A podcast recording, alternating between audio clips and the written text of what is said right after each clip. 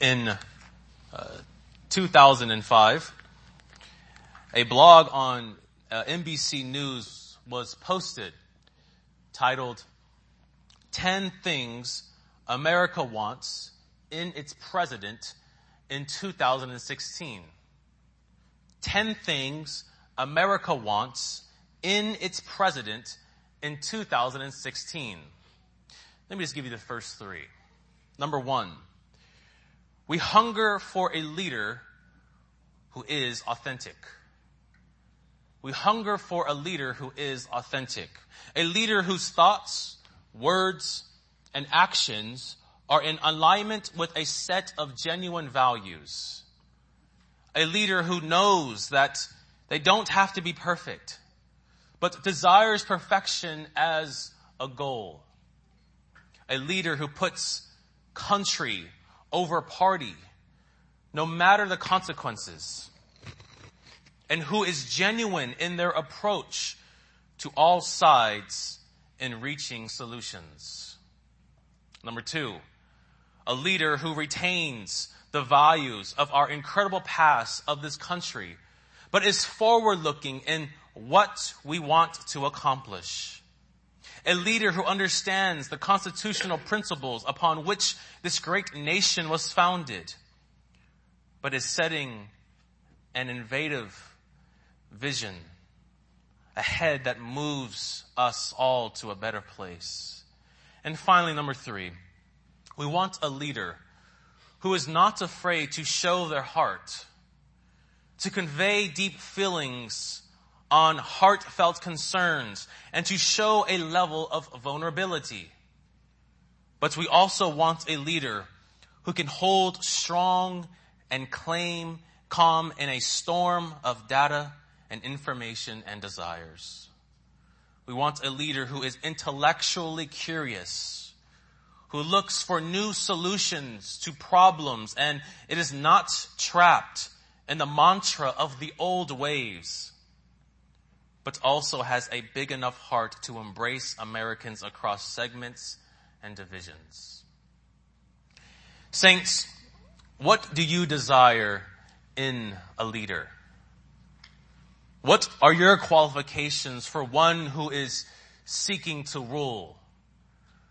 When you consider the next president of the United States, or maybe the next manager in your uh, workforce, what are the things that you look for?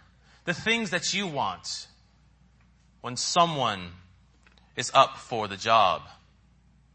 As we come to the book of Deuteronomy chapter 17, we have before us the qualifications of one who was to be king.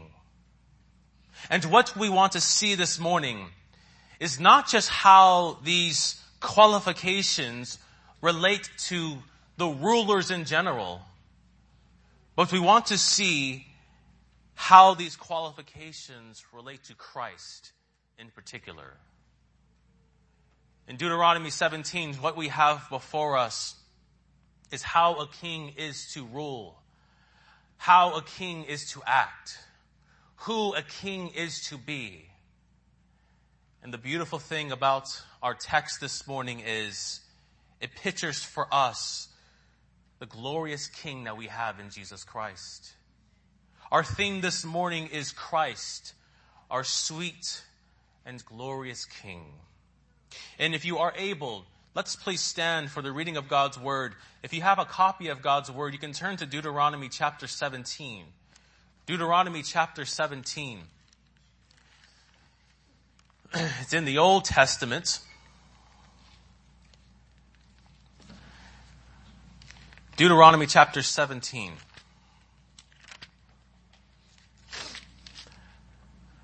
And our text this morning will be from verses 14 to 20. The word of the Lord says this. When you come to the land that the Lord your God is giving you, and you possess it and dwell in it, and they say, and then say, I will set a king over me, like all the nations that are around me.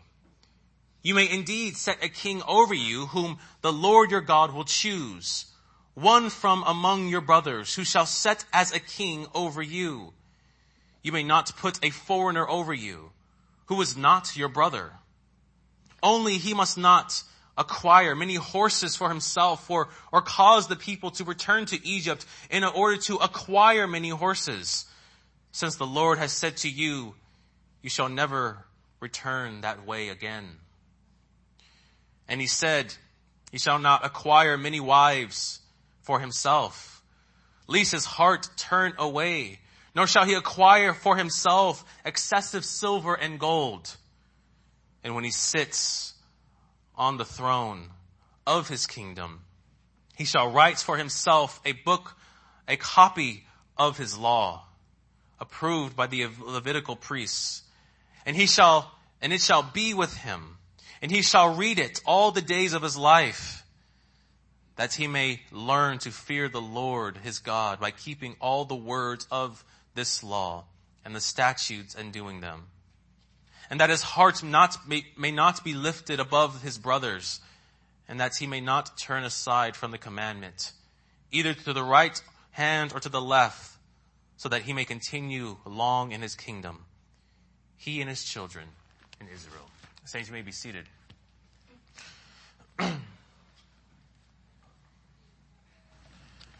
in verses 14 through 20, we have before us, pinned by Moses, four characteristics that the king was to have. Four traits in which the king was to take on. So let's consider these four characteristics in just four subpoints.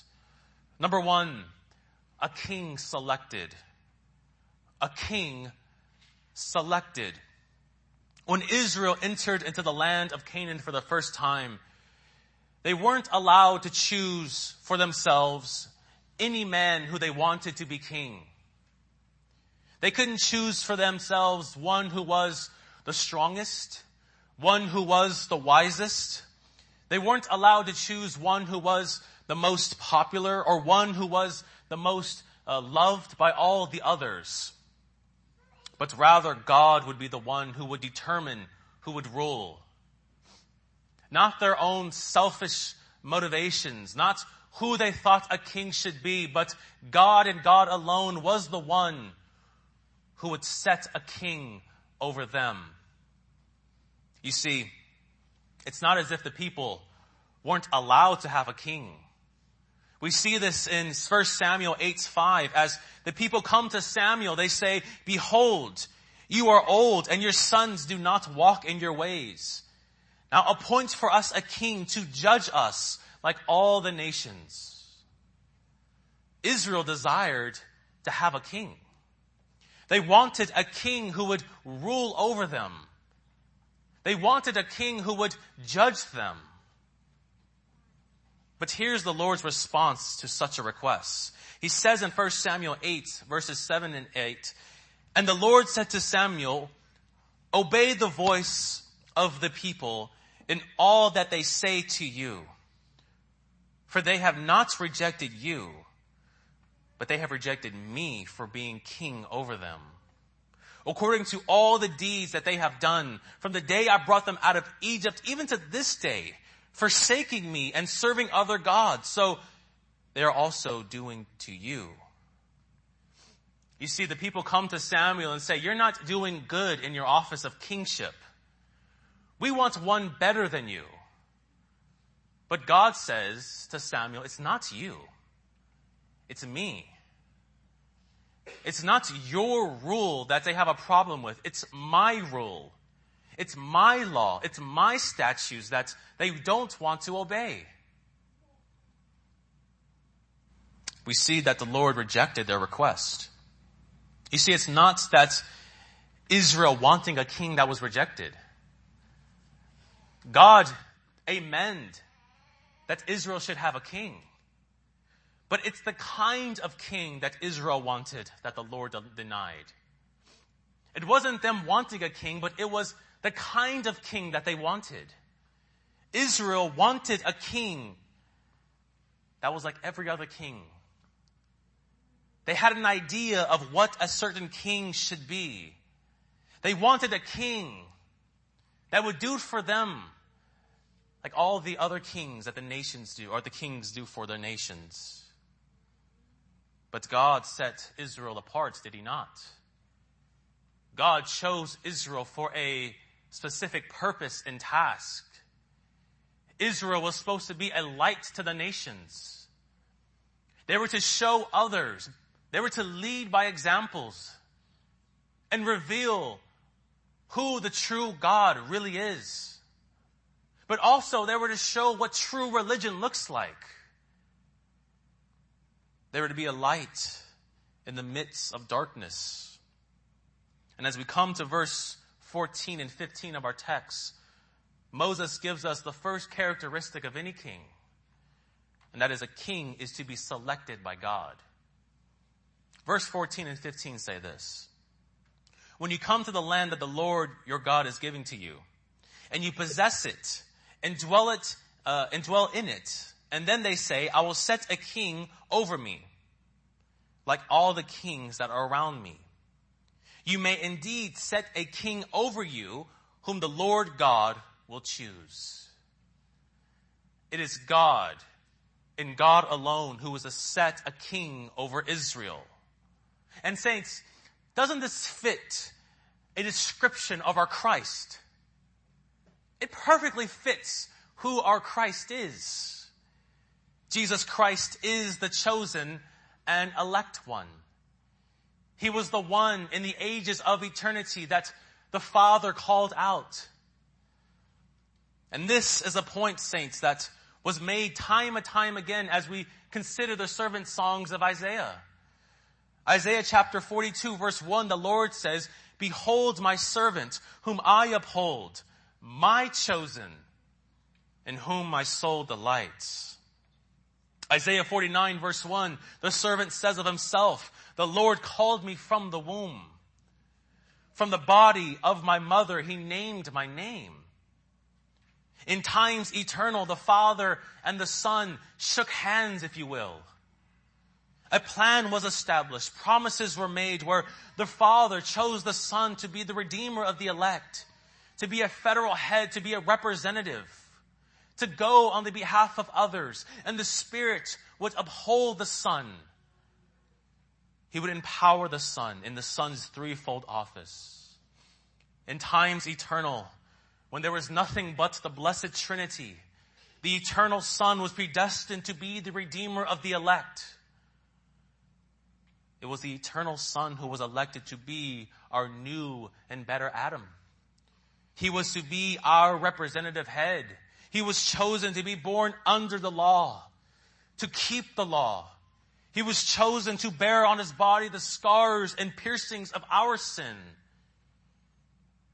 It was the Son who was chosen, not the Father, not the Spirit.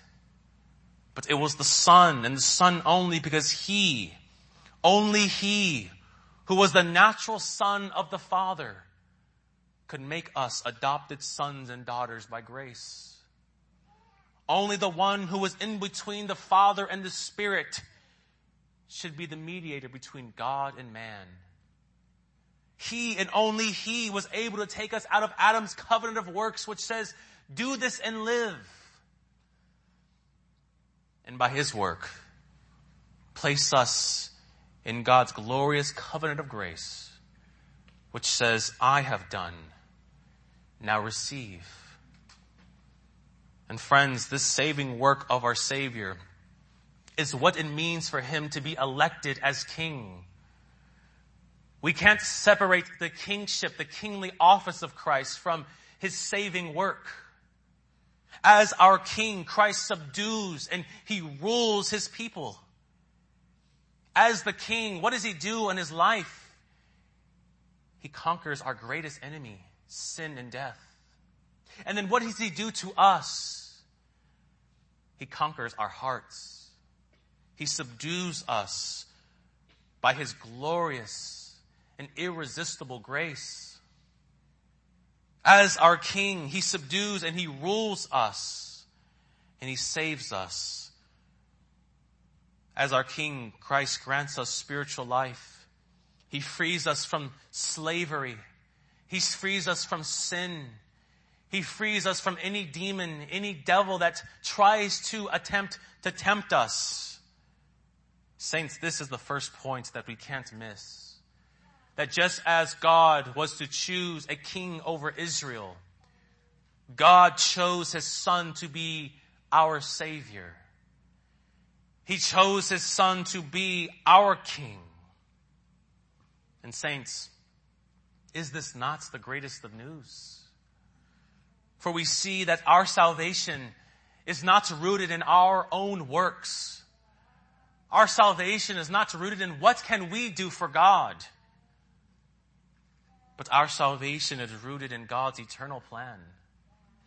And that eternal plan is grounded and centered around the person and work of Jesus Christ. Jesus Christ is the covenant of redemption. He is the plan that the Father made in eternity past. All of this centers around the person and work of Christ. When we say the covenant of redemption, we say Jesus Christ. For what does he do when he comes on earth?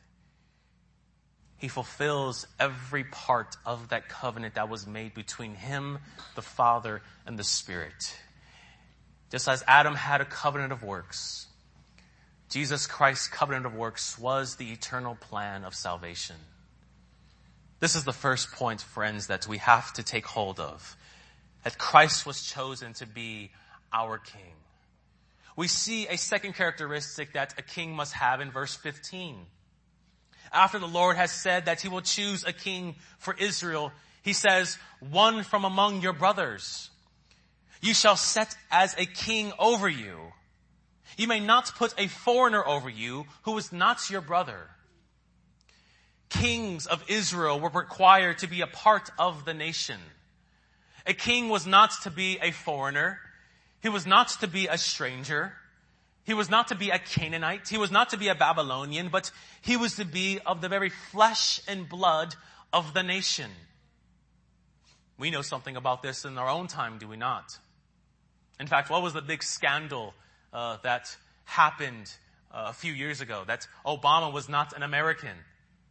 You can talk to Ray more about that after the service.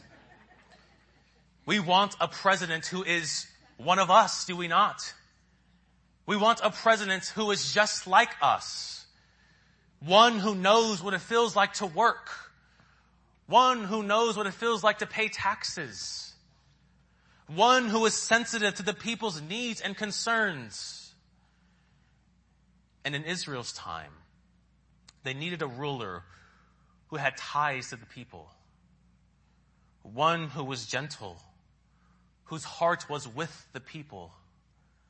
And saints, is not Christ a king who's related to his people? The wonder of all wonders when we read the four accounts of Jesus in the Gospels has to be found in John 1 14 and the Word became flesh and dwelt among us. I love this line from the Chalcedonian Creed. Jesus is consubstantial with the Father according to the Godhead, and consubstantial with us according to the manhood. In all things like unto us without sin.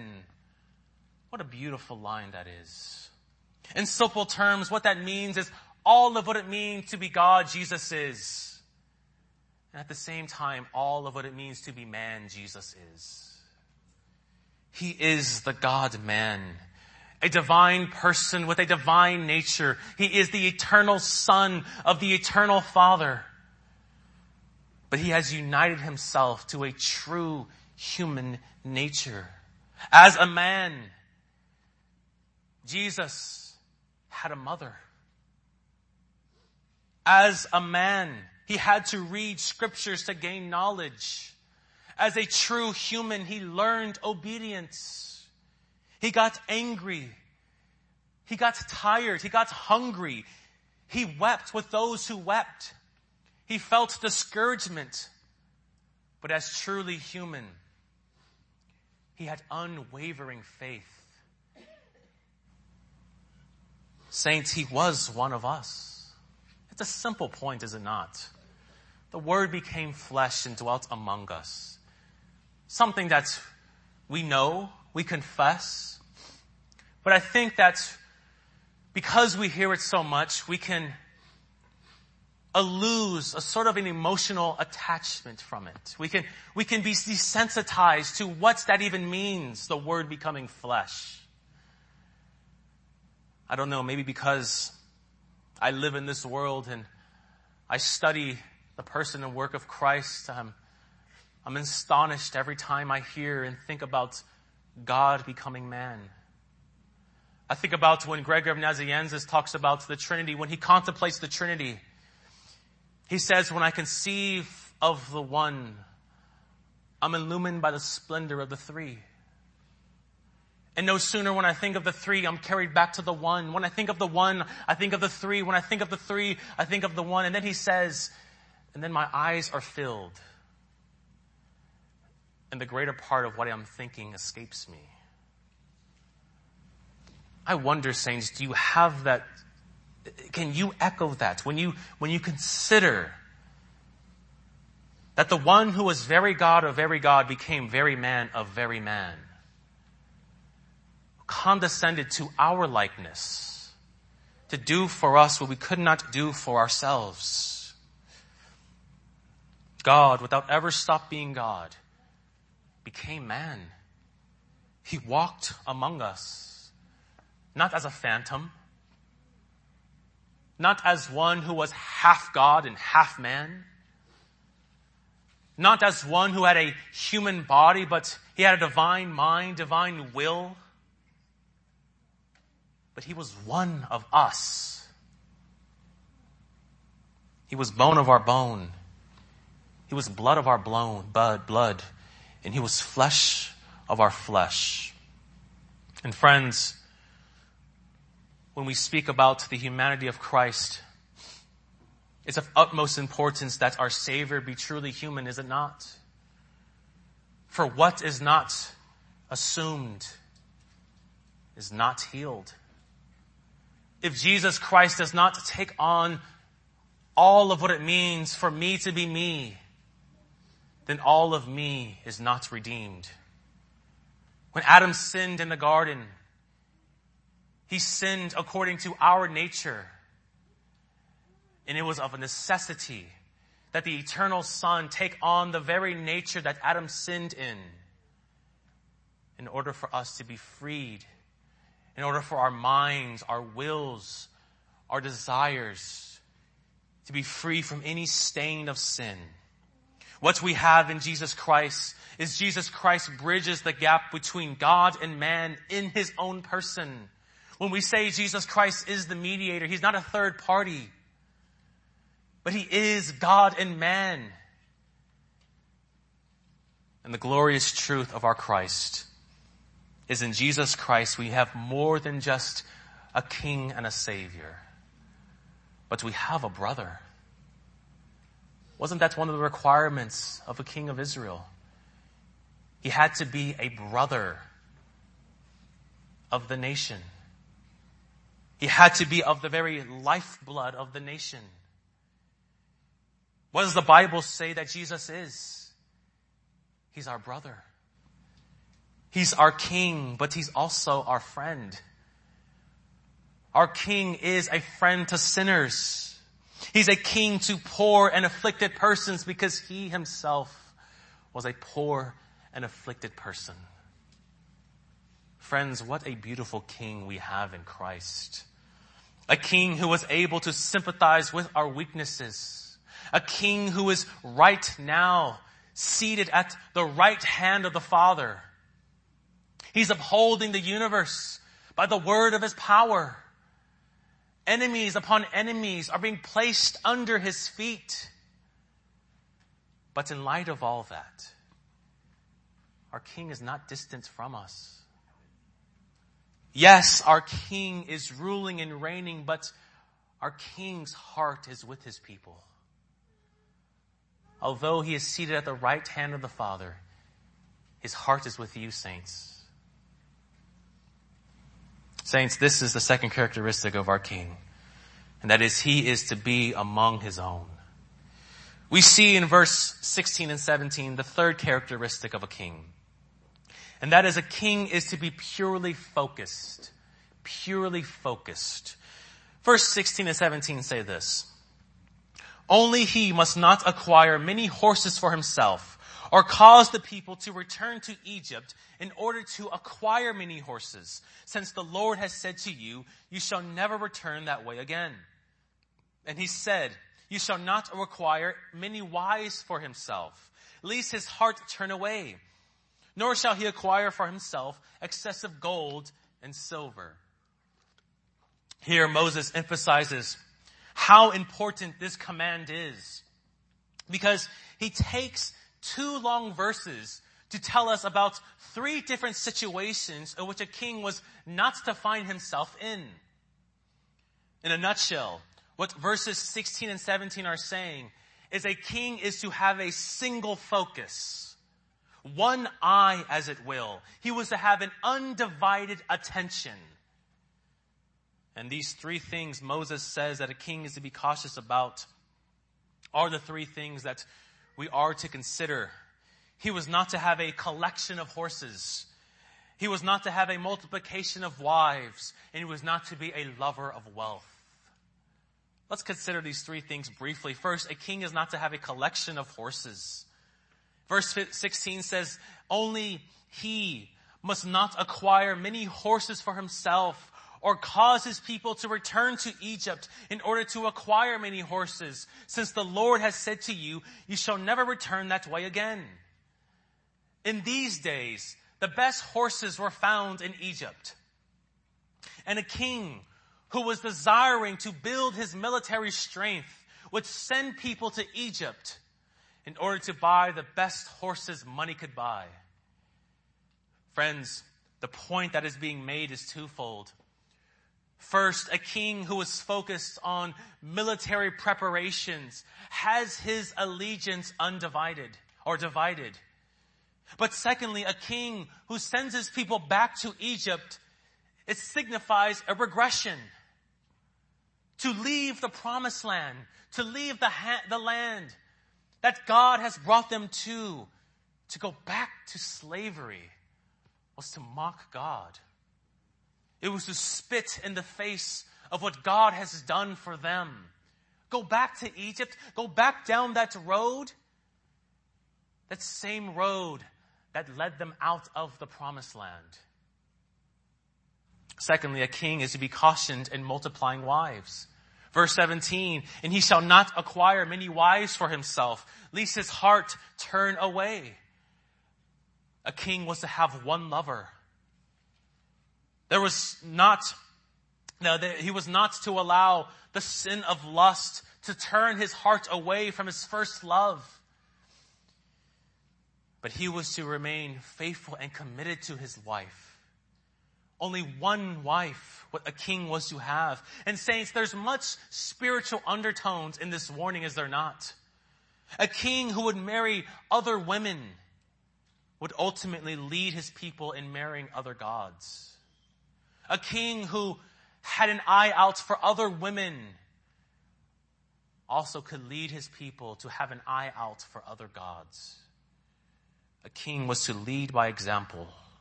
And thirdly, a king was cautioned in multiplying silver and gold. We know from movies and maybe from personal experience that a lover of money is a dangerous man. Maybe the most dangerous man on this earth.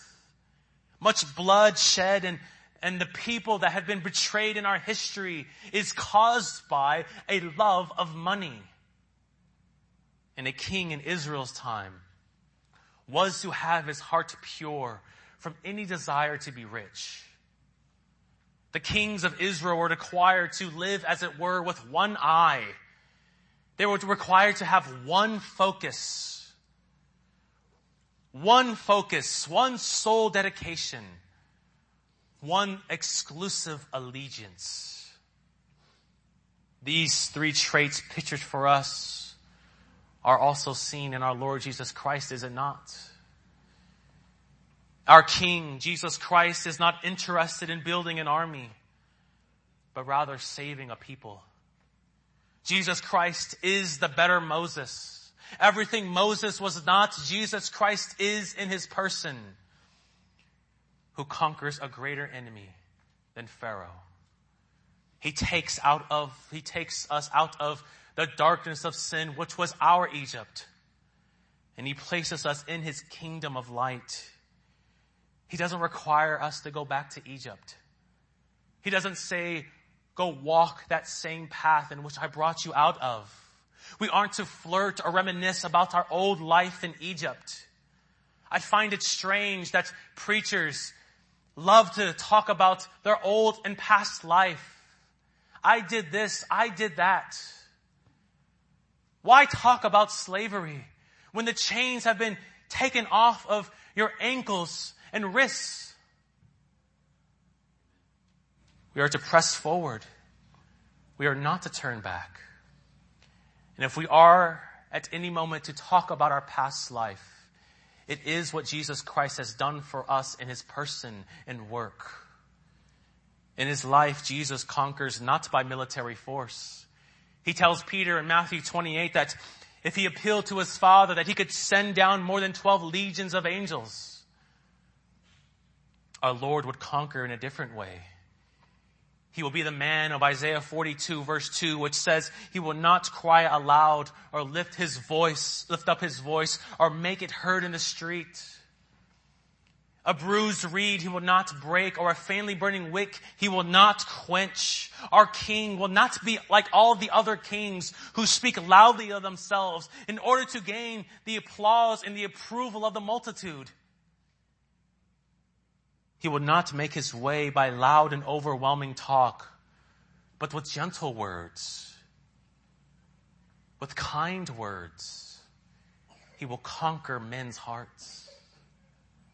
Not by military force, but by the Spirit. He conquers our enemies and he rules our hearts.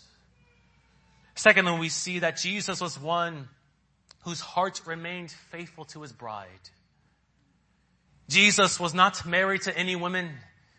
In light of what you might read in liberal theology, he was not married to Mary Magdalene.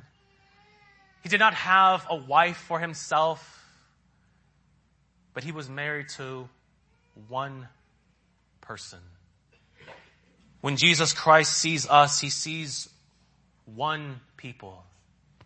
Jesus Christ on earth was not married to anybody physically, but spiritually he was married to his church. Jesus Christ was married to his people. Jesus Christ did all things out of love for his Father and for the love of his bride. The apostle Paul says in Ephesians 5:25, a famous verse, friends or husbands, love your wives as Christ loved the church and gave himself up for her. There was one bride who Christ was always thinking of. There was one bride whom he bore the marks of sin in his body for. In order to present us pure before the Father. In order to present us like that woman who comes down on her wedding day without a stain on her white dress. Jesus Christ wore our stain of sin. Jesus Christ never cheated on his church. He never had eyes for another bride. In spite of our unfaithfulness, his love for us never wavered. And friends, what glorious truth this is. That in Christ we have a king, but we also have a husband. As meditating, or when I was meditating on this text and preparing for this text, this verse was of a special encouragement for me. I think about all the times when I have made my wife shake her head. All the times when I have made my wife mad at me. All the times when I have not been faithful to the man whom I'm supposed to be. All the times when I'm sure my wife asked, why did I marry this man?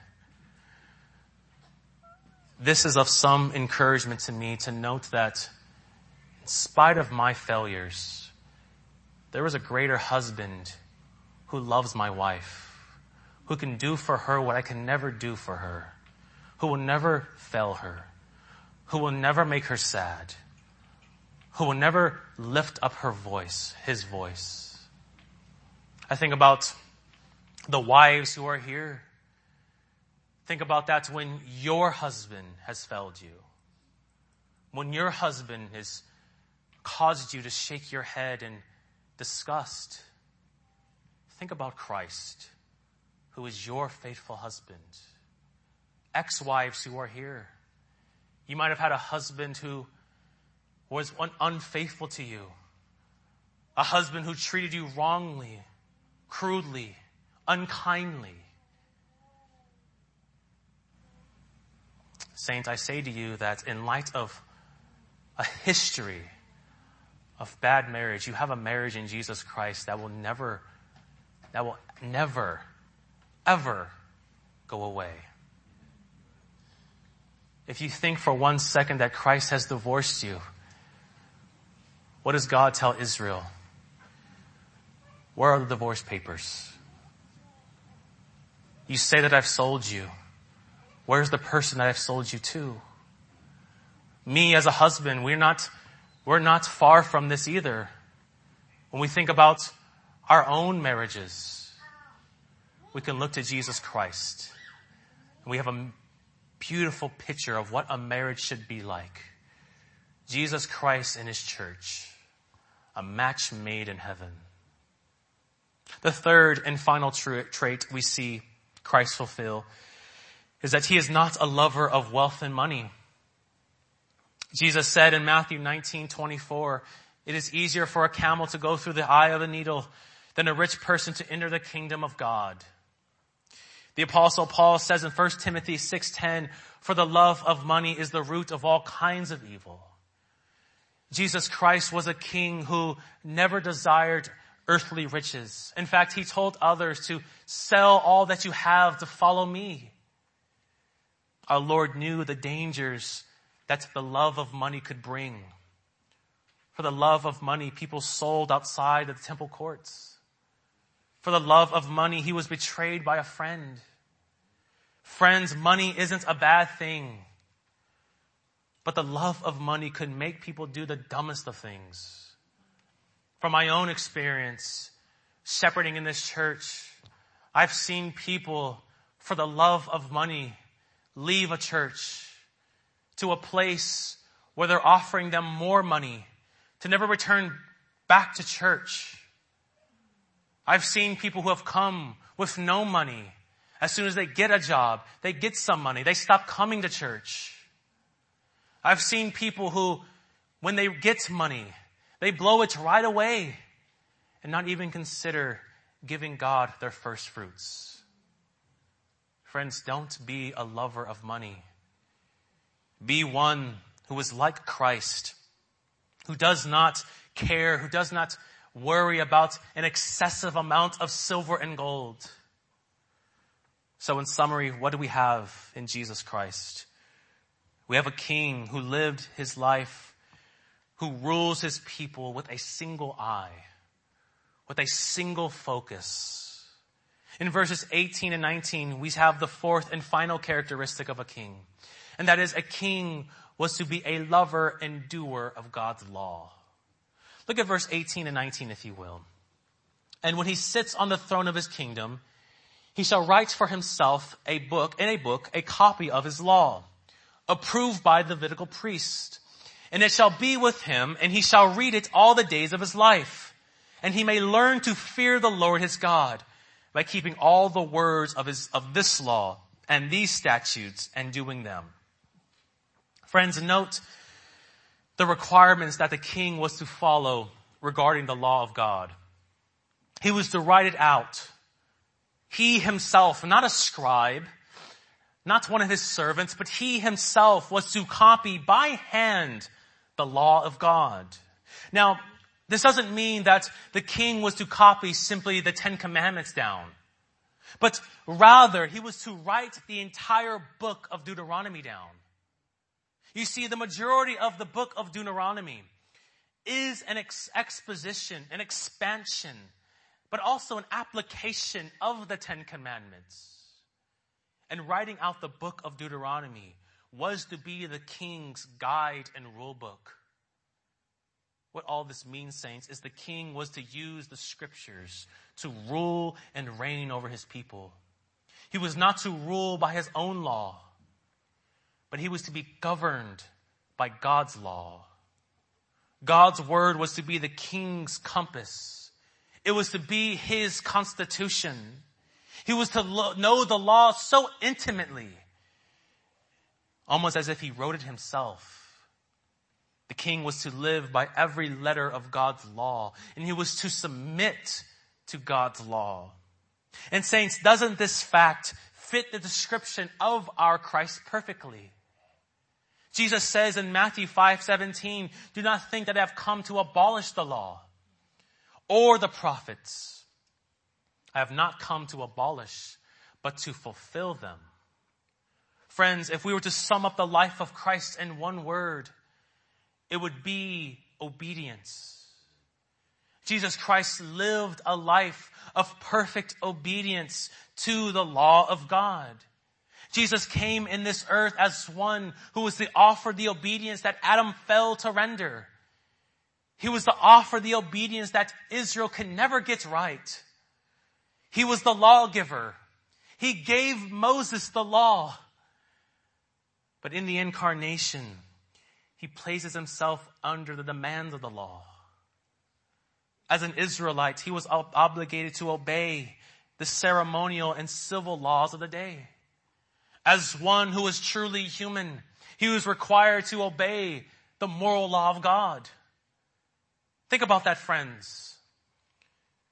We only obey the laws of God when cops are around.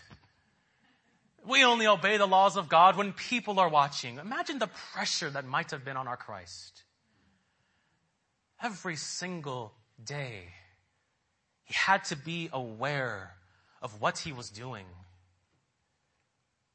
All of us, day by day, break the law of God just on our own hearts. Not by deed, but just by our thoughts, by our heart's intentions. We break the law of God. But it was not so with our King. Not only did Jesus never physically break a commandment of God, but inwardly, his heart never struggled to obey God. Obeying the law of God was just so natural for him. It's just what he did. He didn't try. It's just who he was.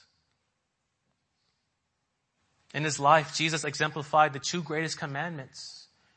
He loved God with all his heart, soul, and mind, and he loved his neighbor as himself. And while other kings were required to write down God's law and to read it day by day, Jesus had the law of God written on his heart. Indeed, Jesus is the blessed man of Psalm 1 who walks not in the counsel of the wicked, nor stands in the way of sinners, nor sits in the seat of scoffers. But his delight is in the law of the Lord and he meditates, and on his law, he meditates day and night. Quick side note, Psalm 1 has always been about Jesus Christ. He's always been the one who meditates on God's law and delights in God's law. And friends, you must understand this, that in Christ's life, he doesn't kill the law. There might be people that say, well, Christ is above the law. He can do whatever he wants with the law. No, he cannot. The law is God's standard for holy and righteous living. It reveals and reflects the very character and holiness of God. Jesus Christ doesn't throw the law away, for the law is good. But however, in our fallen state, the law places a dark cloud over our heads because anytime we attempt to obey God's law, what do we do? We sin. But by faith alone in Christ alone, the perfect law keeping righteous life of Christ is accredited to our account. Think about that. Every word, every thought, every deed, every action is accredited to us as if we lived the life of Christ.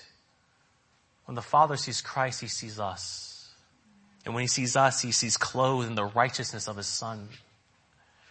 Our King didn't just obey God's law for Himself, but He did so for His people. And as we conclude our exposition of our text, we see the great reward if a king does all that's required of him. The ending of verse 20 says this, he may continue long in his kingdom. He and his children in Israel. This is what was prophesied of our Lord in Luke chapter 1, is it not? The angel tells Mary, the Lord God will give to him the throne of his father David, and he will uh, reign over the house of Jacob forever. And his kingdom, there will be no end. But ultimately, what was Christ's reward if he fulfilled that which the Father laid upon him in times eternal? We find our answer in Philippians 2 verse 9 and 10. Therefore God has highly exalted him and bestowed on him a name, the name that is above every name. So that in the name or at the name of Jesus, every knee shall bow in heaven and on earth and under the earth. What was given to Jesus Christ? He was given a name. He was given resurrected, glorified life. But saints, I want you to notice something. Notice the text says, at the name of Jesus, every knee shall bow in heaven and on earth and under the earth. Every person will kneel to Jesus Christ. People will kneel before our King. But the ironic thing about this is that in Christ's life, he kneeled before others. Our King kneeled down to wash his disciples' feet. He kneeled down to heal the sick. He kneeled down to pray to his father. This should be striking to us because kings aren't supposed to kneel. But Christ didn't think of himself superior to his brothers. He was one with his people. He was a servant. He wasn't ashamed to kneel before others because one day others would kneel before him. And saints, in conclusion, from our sermon this morning, what we see is that Deuteronomy's king finds his fulfillment in Jesus of Nazareth. He is everything that Israel wanted in a king. Jesus is our king, friends. But he's more than that, is he not? When John in Revelation 7 sees the throne of God, what does he see?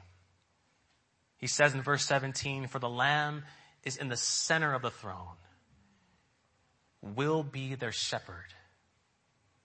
In Christ we have a king, but we also have a shepherd. He is our shepherd king. And his kingship is not marked by ruling with an iron fist or oppressive law, but with humility and gentleness that is why we can approach with confidence the throne of God. Because he's not some evil dictator, but he is our shepherd. When we behold the king, we behold the shepherd. When we behold the shepherd, we behold the servant. And when we behold the servant, we behold the lamb that was slain before the foundation of the world, who by his perfect work was given a people who will rule and reign with him into the ages of eternity. Friends, what is the confidence that you have in this life and the one that's to come? Is that Jesus Christ is the sovereign, but he's also our perfect savior. Let's pray.